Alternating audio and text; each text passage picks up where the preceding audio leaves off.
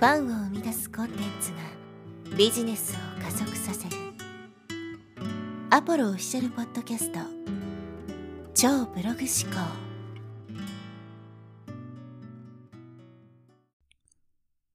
はい、えー、こんにちは、ポロです。今日はですね、ゴールを持つ弊害と持たない弊害という話をしていきます。まあ、成功法則と引き寄せの法則をですね、絡めながら、えー、話していきたいと思うんですけど、まず、まあ、ゴールをね、持った方がいいのか持たない方がいいのかという議論ですけども、これはまあ僕の見解から言うと間違いなくゴールはあった方がいいわけですね。まあこのゴールを持たない弊害というところで、これはまあいろいろあるんですけど、一つはですね、どっちの方向に向かって進んでいけばわからないということですね。まあ具体的に何をすればいいのかわからないというふうに言い換えてもいいと思うんですけど、目標が決まっていなければですね、当然行動に落とし込むことはできないわけですね。例えば、その社長になるとかだったらね、えー、まあ普通にこう大学行って会社に入ってみたいなね、そういう行動を取りますよね。でもじゃあ例えばミュージシャンになりたいとかだったらそういう行動は取らないと思うんですよ。当然何を目指すかによって取るべき行動ってのは変わってくるわけです。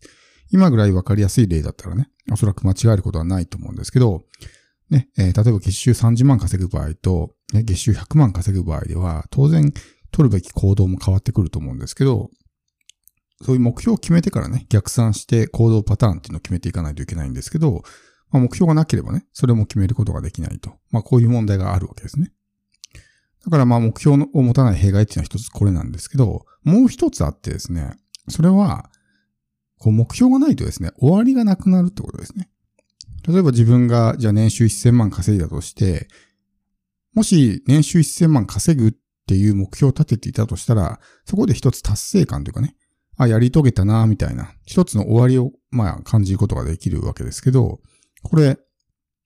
もし目標がなかったらですね、年収1000万稼いでも、もっともっと稼がないと、みたいなね、不足感を感じてしまうということになるわけです。当然その向上心があることはいいことなんですけど、こう、ね、どんどんこう自分が大きな成果を出しても出してもですね、いつまで経ってもなんかこう終わりがないというか、1000万稼いだら3000万、3000万稼いだら5000万みたいな感じで、全然ね、えー、こう、満足感というか達成感、充実感みたいなものを感じることができないというわけですね。で、まあ、引き寄せの法則に出てきますけどね、こう、不足に、まあ、意識を注ぐと、そういうね、まあ、貧乏マインドになってしまうというかね、不足マインドになってしまう。から、よりそういうね、えー、自分が不足を感じるようなものを引き寄せてしまうという風になってしまうわけですね。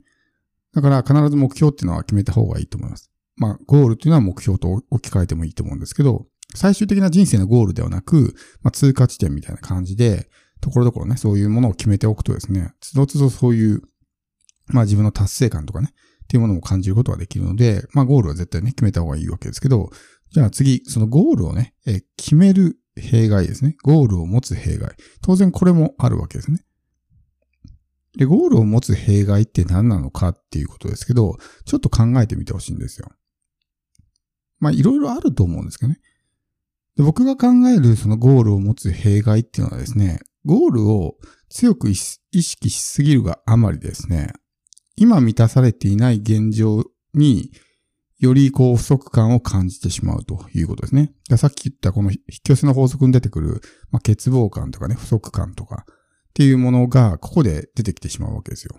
例えば自分がじゃあ年収1000万っていうものを目標にした場合、年収1000万稼ぐぞってね、ずっと意識し続けるわけですよね。だけど、じゃあ、例えば今の自分のね、年収が300万だったら、あ、でもまだ全然自分はね、あの、達成できてないなとかね、って感じたりとか、何々があったら、幸せになれるのに、みたいなね、口癖の人っているじゃないですか。何々だったら幸せなのになってこと、っていう口癖を、が、こういう人がいると思うんですけど、この何々だったら幸せなのになってことは、これ何々がないと私は幸せになれないっていうふうに言ってるのと同じようなことなんですね。でも、必ずしもその手段がなければ幸せになれないのかってそういうわけじゃないですよ。何々だったら幸せなのになってことは何々以外は幸せじゃないっていう風になってるんで、もう一つにこう限定されてしまうわけですね。だから、その、それ以外のものは不足感を感じてしまう。で、この一つの、この一つのものが手に入らないと自分はいつまで経っても満たされないみたいなね。そういう状況になってしまうということです。なので、これと同じことが働くわけですね。で年収1000万あったら自分はね、幸せなのになって思ってる時に、年収1000万達成できてない状態っていうのはもう自分は幸せじゃないんだというふうに感じてしまう。まあ要するに不足感ですね。を感じてしまうという。これがまあ、そのゴールを持つ弊害だと僕は思うんですよ。でも、その幸せになるって別にそれだけじゃないと思うね。いろんなことやったら、こう、趣味の時間に没頭してる時とかね。まあ、年収はそこそこであっても、趣味に没頭できていたら、それで幸せを感じれたりとか、こう、まあ、大切な人たちにね、まあ、家族とかそういう人たちに囲まれて、ね、まあ、穏やかな時間を過ごしたら、それだけで幸せとか。まあ、いろんな、こう、方法はあると思うんですね。この幸せを感じるとか、幸福感を感じるとか。だけど、そうやって限定してしまうわけですよ。〇〇だったら幸せなのになって。ってなると、この〇〇が手に入らないと絶対自分は幸せになれないんだっていうふうになってしまうので、常にこう不足感とかね、欠乏感みたいなものを感じてしまう。そしてこの不足感、欠乏感が、そういう、まあ不足感、欠乏感を感じさせるような現実を引き寄せてしまうということですね。例えばお金が貯まりそうになって、あ、ようやくね、収入が増えるんだってなった時に、大きな出費がね、突如として発生して、結局お金が貯まらないみたいな。なんで自分はこうやってもやっても全然ね、お金が貯まらないんだろうっていうのは、臨時収入があってもそれ以上の大きなね、出費があったりとかっていうのは、まあ、そういう不足感、欠乏感に常にね、こう意識を向けてるからなんですよね。だからそこをこう豊かさのね、マインドに変えていく必要があるわけです。だからゴールをこう意識したときに、ね、ゴール達成した先の自分にワクワクするみたいな。も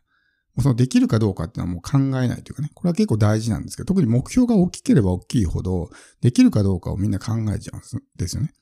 でできるかどうかを考えたときに、いや、無理だろみたいな風にね、思うわけですよ。ってなると、もうそこで思考停止してしまいますし、もうね、できないっていう風になっちゃうわけですね。じゃなくて、そのできた先の自分、それを手に入れた自分っていうのをイメージしてるとすごくワクワクしてくるし、いや、どうやったらできるんだろうなっていうような発想、思考に変わってくるわけですね。それで達成できるわけですよ。その方法論のところを最初に考えてしまうと、あ、もうできないっていう結論になっちゃうんですね。だってその方法論が分かってたらおそらくもう実現してるわけですから。ね。自分のやりたいことがあって方法論も分かってる。じゃあ、普通はやりますよね。でもそれが手に入ってないってことはその方法論のところが分かっていないっていうところが、まあ、原因なので、今の自分にそのやり方っていうのは分からないわけですよ。だから、例えば年収1億円になりたいとかってなった時に、そういう目標立ててね、多くの人は、いや、無理だろで終わっちゃうんですよ。でもそこで、無理だろうで終わらすんじゃなくて、じゃあどうやったらできるんだろうなとか、それが手に入った自分はどんな人生になってる、どんなライフスタイルになってんだろうなってこう意識する、ワクワクすると、まあ達成したいって気持ちが強く働いて、よりね、こう、まあ前向きに行動できたりとか、こう思考がね、えー、クリエイティブになったりとか、っていうので、最初はすぐにね、そういう、当然達成はできないわけですけど、やってるうちに徐々にそういういろんな情報がキャッチできるようになったりとか、やっぱそれがやりたいことであればあるほど自発的に行動するんで、スキルを磨いていったりとかね、知識を身につけたりとか、まあそういうような行動に出るわけですね。だから、この、できるかどうかっていうところを考えないっていうのはすごく大事で。できないんだってなってしまうとそこで終わってしまう。で、このできないんだっていうのは自分で決めてる限界なんですね。何の根拠もないわけですよ。でも自分にはこれぐらいがもう限界でできないんだって決めてしまうから、まあそれ以下の成果しか手に入らないというわけですね。なので目標が大きければ大きいほど、ゴールがね、高ければ高いほど、そういう意識が働きやすくなるんで、そうではなくて、そのゴールを達成した先の自分をとにかくイメージしてワクワクする。そして感情を動かすですね。このワクワクした感情を動かすというのがすごくポイントで。で、これ目標ってやっぱりね、そういうような風に使っていかないと逆にそのワクワクっていう感情が不足感、欠乏感の方になってしまうと、目標がね、逆効果に働いてしまうこともあるわけですね。当然、その成功法則的な観点から言うとゴ、ゴール、目標ですね。は絶対持った方がいい。これは間違いないわけですけど、使い方を間違えてしまうと、逆にね、ちょっと不幸せというか、満たされないような感情をずっと感じ続けてしまうということなので、まあ、この感情もすごく大事なので、ね、あの、目標達成とか理想実現とかね、引き寄せの法則を発動させるためには、この感情ってものがすごく大事なので、なので、とにかく、その、理想をね、イメージしてワクワクするということ。あんまりできるかどうかっていうのは深く考えないということですね。すごく大事かなと思うので、目標を決めたときはですね、まあそういうような考え方をしてもらうといいかなと思います。この目標が達成できていない今の自分はダメなんだとかね、